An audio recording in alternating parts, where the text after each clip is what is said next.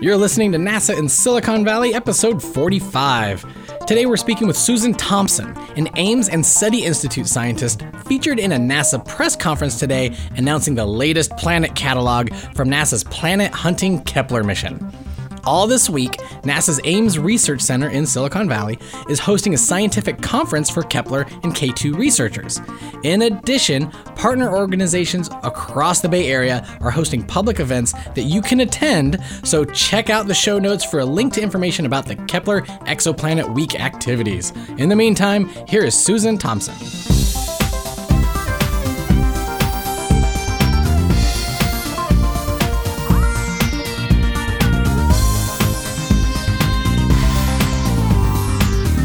Susan, welcome. Uh, we love starting Hi. it off with, uh, like, tell us a little bit about yourself. How did you join NASA? How did you end up in the Bay Area in Silicon Valley? Oh, wow. Yeah, I got my PhD in astronomy from North Carolina. So I've kind of lived Okay. all over the place. I grew up in Wisconsin, and Nice. then I did my Midwest uh, Hanover College uh, undergraduate and decided, no, astronomy is a thing for me. And Okay. I ended up at North Carolina. And then I decided I wanted to teach. So I went to be a professor, and I taught for three years as a visiting professor at the Colorado College. Okay. And so I moved to Colorado. And all the time zones. You yeah, I pretty much have lived in every Mountain. time zone. That's absolutely true. uh, from there, I decided, you know what? I miss research. I want to know more about these stars I'm working on, and ended up working for this great um, collaboration called the Whole Earth Telescope, which is being run out of the University of Delaware. And so this is a collaboration of like Mm-hmm. 20 telescopes around the world that try to get um, time series data of one star at a time. So they look at one star for a month and just try to see if it gets brighter and dimmer and brighter and dimmer. And from that, we learned the structure of the star, etc. But from there, I was like, well, I need a real job now. And just around that same time, Kepler was coming online. And what does Kepler do? But time series photometry of stars, but not just one star, hundreds of thousands of Yes. stars. And so I said, I think I could do that job. And so I applied for it and got it. And so I, that's what brought me to the Bay Area was to do work on Kepler. I'm imagining growing up in Wisconsin, was it a lot of staring up at the skies, wondering about the stars? Were you always like a NASA nerd, kind of like getting into it? Or Well, I did live way out in the suburbs, so I was able to lie on my in my front yard and was able to at once I even saw the Andromeda galaxy from that. Oh, wow. But I would be able to go out every night and like say, "Oh, there's Mars." And that's when I learned about retrograde motion. And so and my dad took me out to see Halley's uh, comet when it came around. So wow. yes, I was an astronomy nerd from a very young age. The first CV or I guess resume I ever had to make in high school, it said you had to list your goals at the top and it said, "I want to work for NASA." So Nice. this is actually in some ways like living the dream. well, and also like I think from living, I grew up in Ohio, and you Oh, go yeah. into the Midwest, somewhere it's like no light pollution. You, Yeah, we had an astronomy club, and you go way out in the middle of nowhere in some cornfields, and Yeah, there are days I really miss that because we do not have it here in the Bay Area. Nope, it's a lot of light pollution. you have to get, get up into the mountains in order to see stuff. yeah. Go out to Yosemite. Great, great skies there. So when you came out here, it was literally just to it was to work on Kepler, and Yeah. and so what exactly are you doing with Kepler? Are you are you like looking at all of the information as it comes in, sorting that out? What exactly? How does your role fit in? Um, well, my role initially was to get all the archive products together. So Okay. Kepler collects a lot of data. you know, we, we observe 180,000 stars every half an hour, and we did that for four years. Yeah. so we and we, we weren't going to be able to go through all that data and get all the cool science out of it. So we would make sure everybody else could get at it as well. And so that's where I came into play. I needed to organize it and make sure people could get to our results, understand the things we understood about it, and make sure they could get at the data and do their science. And so you know, I did lots of weird technical things like should we call this period or with a capital P or a lowercase p? It sounds very interesting that way. So I did a lot of that. And I also helped understand what some of the noise sources in our data were. And, um, and then this last project I'm working on has been actually trying to catalog some of the planets we've been finding. And so I've, I heard that a handful of times from talking to different Kepler folks um, of like a catalog of data or the archive. I- I- does this happen throughout the throughout the mission cycle of the primary mission of Kepler? Is it like all right, here's a cache of a whole bunch of information and you get that out to the public or to scientists? How, how does that divide up? How do you work that out? Well, Kepler downloads data about every three months when it was taking data for the, the original Kepler mission. Okay. And so we tried to release it, I guess, within six months of it coming out, and that was like it wasn't it was process data, but Mm-hmm. all it was was time, you know, the brightness of these stars every half an hour, those measurements, so other people could get their results. Then we also did a search for our transiting signals, for our transiting exoplanets, and we had to catalog those as well. So that was more of a, a list of here are interesting signals we have found in the data. Okay, and then I'd imagine over the life cycle of, of the mission, I mean, you, you get the first, or what you suspect would be a transit of a whole bunch of stars, but then after, if you see those blips pop up again, two years, three years, four years after. That's right. So, so first we searched, you know, just the first year data, and then we searched two years of data, and then we searched three years of data. And you know, some of the things we found in two years of data, they were great planets, wonderful. But some of the things that were smaller signals, you know, when we searched longer data sets, oh, they disappeared, and we were a little Oh. sad. That happens from time to time. But we knew that. I mean, we knew some of the things we're reporting as candidates. There's a reason why we call them planet candidates, and that's one of the reasons is we know that sometimes we get a little fooled by the noise, and so it was nice to get even longer data sets. And so it's not just like, hey, it took a whole bunch of data in those first three months, you get it, you send it out, and then you get more data and send it out. It's like you're constantly comparing the most recent data to that series of like to the archive and to the rest of the catalog to see Yeah, how it- how we do. We, we look to see how they're connected to the, the previous data we had sent out and our previous results, seeing how we can improve upon what we've done before as well. And and so for the folks listening who, I mean, we this is an interesting, fun week or month for Kepler, especially looking at June of 2017. Um, talk a little bit about you know just the the gen, the general Kepler world of you know you know, it- like looking up into the stars. You know, every star having a planet. Like, what exactly is it that like Kepler confirmed? So, yeah, Kepler was looking for transiting exoplanets. So Yeah. we're looking for that time when the planets pass in front of the star, and so we can tell that a planet is there. As it has done this, it has collected more than 4,000 candidate planets. And we've c- confirmed, which means we've ruled out that these, these dips in the brightness Yeah. are really due to planets. So we've confirmed like 2,300 of them, and uh, this is more planets than any other anybody else has found from any other mission or collection of telescopes. So it has been profound to people who are doing um, planets around other stars. So yeah, what, what exactly does Kepler look at? So it's staring at stars, looking at like the transits. So, I mean, Kepler it does not create pretty pictures. Honestly, uh, you, you can take uh, a CCD camera that you would take. I don't know from your cell phone or something, and so we stuck it on a telescope, and you look at these pictures, and like the stars are these blocks, because just like a pixel. it's just like a pixel. Like one star will lie on maybe one pixel or maybe on 10 pixels, but that's it. We're just looking at stars because all we're trying to do is collect how bright the star is. We are not um, trying to take pretty pictures of galaxies. So Okay. we just we, we want to get an accurate measure of how bright it is because when a planet passes in front of the star, it changes in brightness, but not by a lot. How do you measure that? How, can you measure that brightness of that star? I mean, I, I'm, I'm, I'm Imagine a bucket. okay. and um, and seriously, you're just throwing light into this bucket Okay. for for. Uh, you know, for 30 minutes. yes. As I collect it, and then I put a lid on it, and then I go and weigh the bucket if light had mass. But you know, Yes, of course, if you weigh it and you said, ah, that's how much, how bright it was in that half an hour. Okay. Okay. And then you just do that every half an hour. Okay. And then if the light decreases, you'll discover that your bucket is slightly l- lighter. and it's like these are like minuscule like So- movements. It's like a super white pixel, then slightly less. Yeah, you're not going to even see. If you looked at this, uh, like a movie of the star, you wouldn't notice it changing in brightness. You, you really have to do the measurements and count them up. Because uh, an Earth, for instance, passing in front of um, a star is, is like 100 parts per million. That's, that's what we're looking for. That's the decrease in flux we're looking for. That's oh, 0.01%.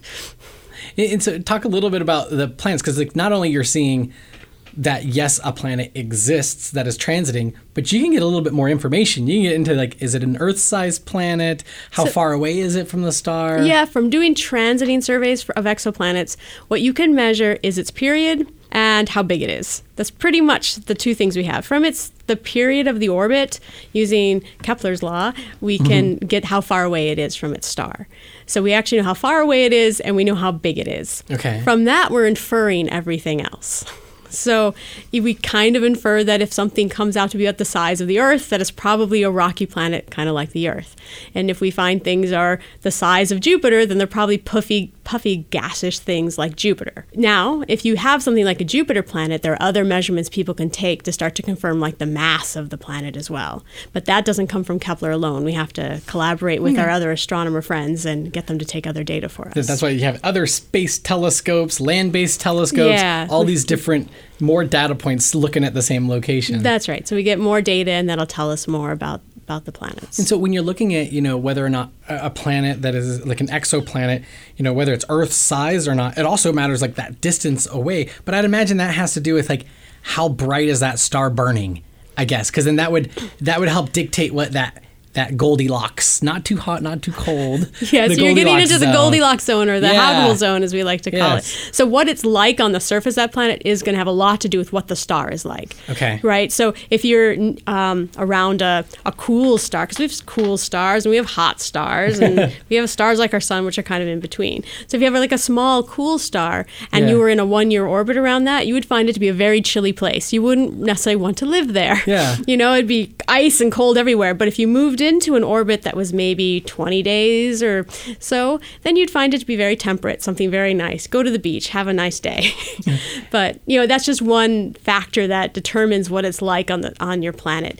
I mean, one thing we frequently get confused when we're talking about planets is that we mm-hmm. we have this habitable zone and it gives us this impression that if, if something's in this habitable zone that it's definitely habitable. We're, we're totally good. But yeah, but it's there's so much more we can know about these planets. We don't no idea what the surface is made of. We don't know what the atmosphere is made of, or even how thick the atmosphere is. If there's water on the planet, so these are things that is going to be for the next NASA missions to figure out. Right now, we're just trying to count how many are there and kind of what types they are. And so right now it's like it's literally gathering all the information, all that data, and then getting that out for people to to look at it and see what they can learn from it. And- And, it's interesting because it's not just NASA looking at it; it's the public to a large extent. The public is looking at it. Lots of scientists around the world are looking at this data, which is why it was so important to get it organized in a way everybody could use.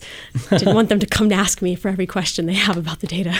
Yeah, I keep hearing it referred to as like like a survey. You're, you're almost kind of looking at the demographics of a star.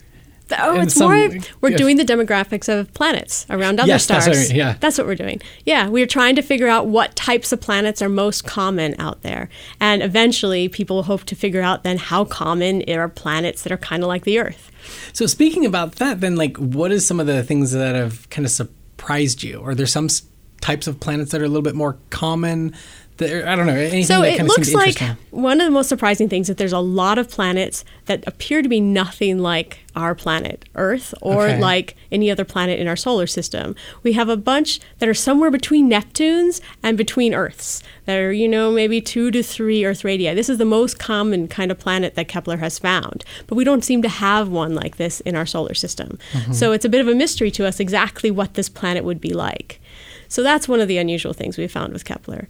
We've also found planets around bizarre stars like binary systems, which is one of the coolest Yeah. finds we've ever found. Um, the first one, Kepler 16, is a binary star, and they actually were able to find an exoplanet going around the binary star, which means planets can form around binary stars. And it's not the only one, they have now found dozens of these. I'd imagine that transit has to be weird around a binary because It's, it's, like hard to find. It's almost impossible to find. I mean, the way we look for planets normally is we look for a super periodic event. So you, it happens and then it happens again 10 days later and again 10 days later. We, and so it's easy to see because you know where to go look. But in this case, it's harder to figure out where to go look because sometimes it's passing in front of one of the stars and then sometimes it's passing in front of another of the stars. And those two stars are moving around each other as well and they're eclipsing each other. So they're Yeah. blocking each other's light as well. So there's a lot going on in this t- photometric time series of that data. And so to go through it and find a transit is a lot of work. And I think seriously, the first few they really did just find by hand. They just scanned through the light curves looking for them. And so, like, even on these binaries, it's like, are they st- are the stars like actually like really close? Like from our eye, they would look like it's just one point, or do they tend to be question. a little bit further away? So these how does that binary stars are so far away, and the binary is actually a very tight binary that it looks like one star to us. Okay. So the only reason we know they're binaries is that they're passing in front of each other, so they're blocking each other's light in what we call an eclipse. Gathering this data and putting it into the catalog, like, so how does that play out for like your day to day? You're coming in, you get your coffee, you're sitting down at your desk, you have your laptop. You're like, I'm a, I'm gonna look, I'm gonna go hunting for exoplanets. how does the, ah. how does Susan's day to day go? How does my day to day go? My day to day is more of a, all right, here's my list of possible exoplanets. and we hunted through 34,000 Oh, wow. possible events that came out of the, you know, Kepler did this big search and came up with 34,000 possible events. And we had to go through that and whittle it down to what appears to be about 4,000. Now, I didn't do this by, um, well, I didn't do this by looking at each individual one, though we used to do it that way. Day by day, we'd go in. We seriously would have days where we would uh, go and just look at plots. Someone would generate thousands of plots, and you'd walk in and you'd go, looks like a transit, looks like a transit, looks like a variable star. I mean, it was like junk, junk, variable star, planet. Ooh, it'd be like that. We stopped doing it that way. It just was too much effort. It, it was time. too inconsistent. Uh, so we, I, my day to day for a long time was thinking of ways that why did I decide this one was a planet and this one was not a planet? Okay. What properties was I looking at to distinguish them from each other?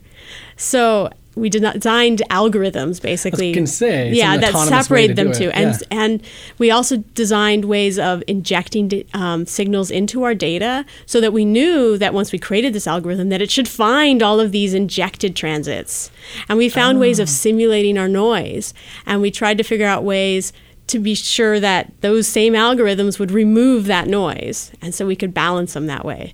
So you know one day i'd walk in and go okay i'm supposed to work on this algorithm. It's not separating things as well as it should. How can i tweak it to make it better? And so there's a lot of things like that. These days it's a lot more of writing up. I sit in my computer and type up what we've done because we're almost done.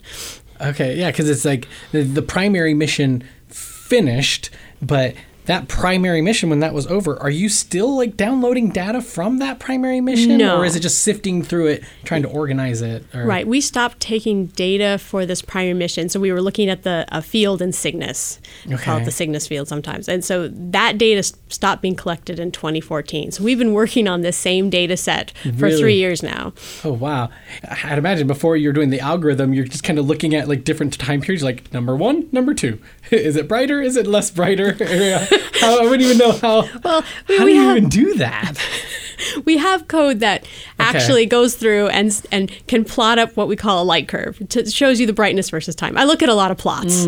I, you know, I plot things up and I scan through them. But since we had this um, the Kepler pipeline, as we call it, it, does, it did all the searching for us. It even told us where to go looking. It gave us the period of the planets and and where in the these light curves to go looking for the transits. So I had that as well. So I just say, okay, show me this possible candidate, and it would show me the light curve centered around where I expected the transit to be. So a lot of looking at the data was looking at those transits and saying, ah, yeah, indeed, that has the shape that I would expect if it was a planet passing in front of a star.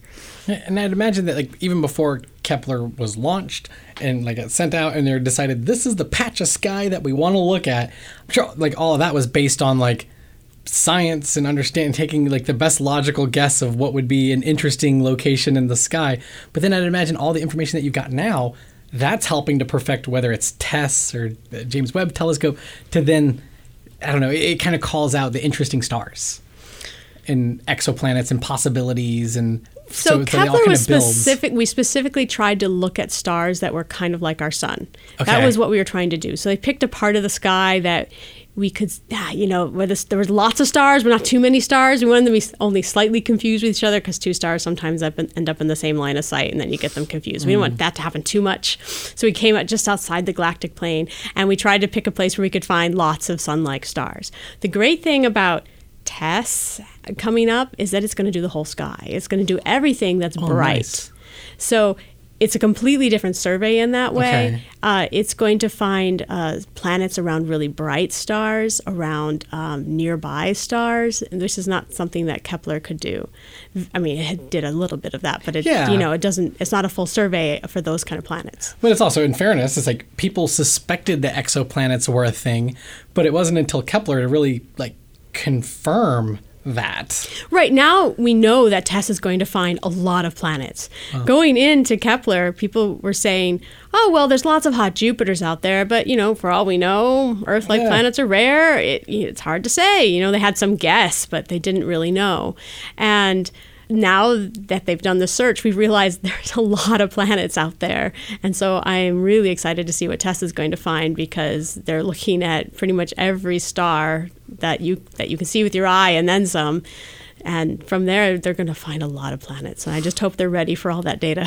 Well, and then I think back to the beginning when you're talking about growing up in Wisconsin, going, you know, to North Carolina for school, being in Boulder. It's like the textbooks that you used for your astronomy classes have been, for the most part, like re not rewritten completely, but you've added more chapters. Well, the Kepler mission has added new chapters to what people learn. Yes, Like how how it's kind of got to blow your mind of you know you're literally in the forefront of where the science is going. Yeah, it's it's a cool experience to be able to open up an astronomy textbook and realize that you know more than what the textbook is telling you. it's it was one of those moments where I said, "Wow, yeah, I've reached that level."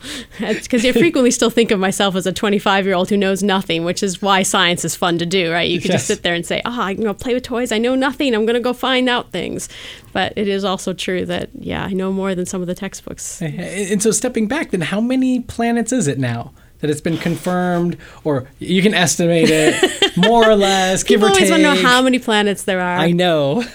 They love numbers, hard numbers, and the problem is, is that uh, you know science is a bit messy. They come and they go. yeah, so we candidate. we have a lot of candidates. And Yes, so that's the, the catalog we're putting out right now, I can tell you, has four thousand and thirty-four candidates in it. Okay. not all of them are going to end up being planets. Okay. and uh, certainly when through the search we missed a few planets. I know Mm-hmm. this to be true, and so uh, it's. It's a good number to have because you can say this is my catalog, but I also know that there's still pl- a few places where you know noise is still getting in the way, and and but what we what's really cool about this catalog is actually we've accounted for our noise. We've never done this before, and so people who are just trying to count how many planets are actually there can say, oh well, Susan tells me that we've mm-hmm. overcounted this type of planet by 5%, so I can subtract that off if I'm counting planets. And so the catalog we're putting out now is really good for counting planets.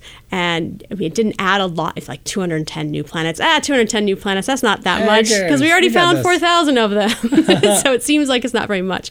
Though honestly, if this was the uh, 210 was still a lot for most people's surveys. And, and when is this catalog? This is the last catalog, right? This is or This is the last time Kepler, um, like from NASA, is going to produce a large catalog. Though we still have a cleanup catalog that's going to come after Okay. this. So calling it the last catalog feels a little too final. People are going to continue to work on this, and so you know it's it's just the latest this- catalog. Yes, and when is this catalog coming out? Uh, the paper is currently being written. The Nice. catalog itself is entirely available to everybody right now. Oh, really. we really? released it before we got the paper written because people are sort of familiar with what's in it already. And so we've written up a few online notes about how to use it, and it's all available at the NASA Exoplanet Archive. You can go get it right now if you want. And um, we are working on getting the documentation together so people can make the most use of it. Yeah, and we're going to be releasing this episode in in June. So during which I what I've dubbed our Kepler week, we have a whole bunch of Kepler activities. Cool. Um, different people coming and speaking at Ames. Different people talking about about the program, about the mission. So what are you gonna be What are you gonna be doing during this week? During the week of June, Yeah, uh, yeah, yeah. this is probably during the K2 SciCon. That's what I'm going to be doing. We'll be announcing this exact We're catalog. coming from the past. Hopefully, I'll be waking up early and ready to give a great talk on the K- on the uh, DR25 uh, Kepler candidate catalog. It should be lots of fun. Excellent. So for anybody listening, you're you're just if their ears peaked up for like the science com, what it's called? That was the SciCon. It's the Kepler K2 SciCon. The Kepler K2 SciCon, which is probably one of the best names ever for a conference. Yeah, it sounds like a. Comic Con. It's, It's like a Comic Con. It will be as, as much fun as a Comic Con. Fewer people dressed up. people can dress, dress up as their favorite exoplanet. That's a great idea. We should I do that. know. It's like just a lot of variations of spheres. Different colored spheres. Different colored spheres. Different spheres. sizes. Exactly. So, for anybody who has any questions for, for Susan, any questions about Kepler, uh, we are on Twitter at NASA Ames. We're also at NASA Kepler, and we're using the hashtag NASA Silicon Valley. So, come on over to the nasa.gov for like all kinds of interesting content that'll be coming out videos, animations, all, all the fun stuff um, related to the SciCon. So, thank you so much for coming over. This has been Oh, fun. absolutely. It's great fun. Thanks.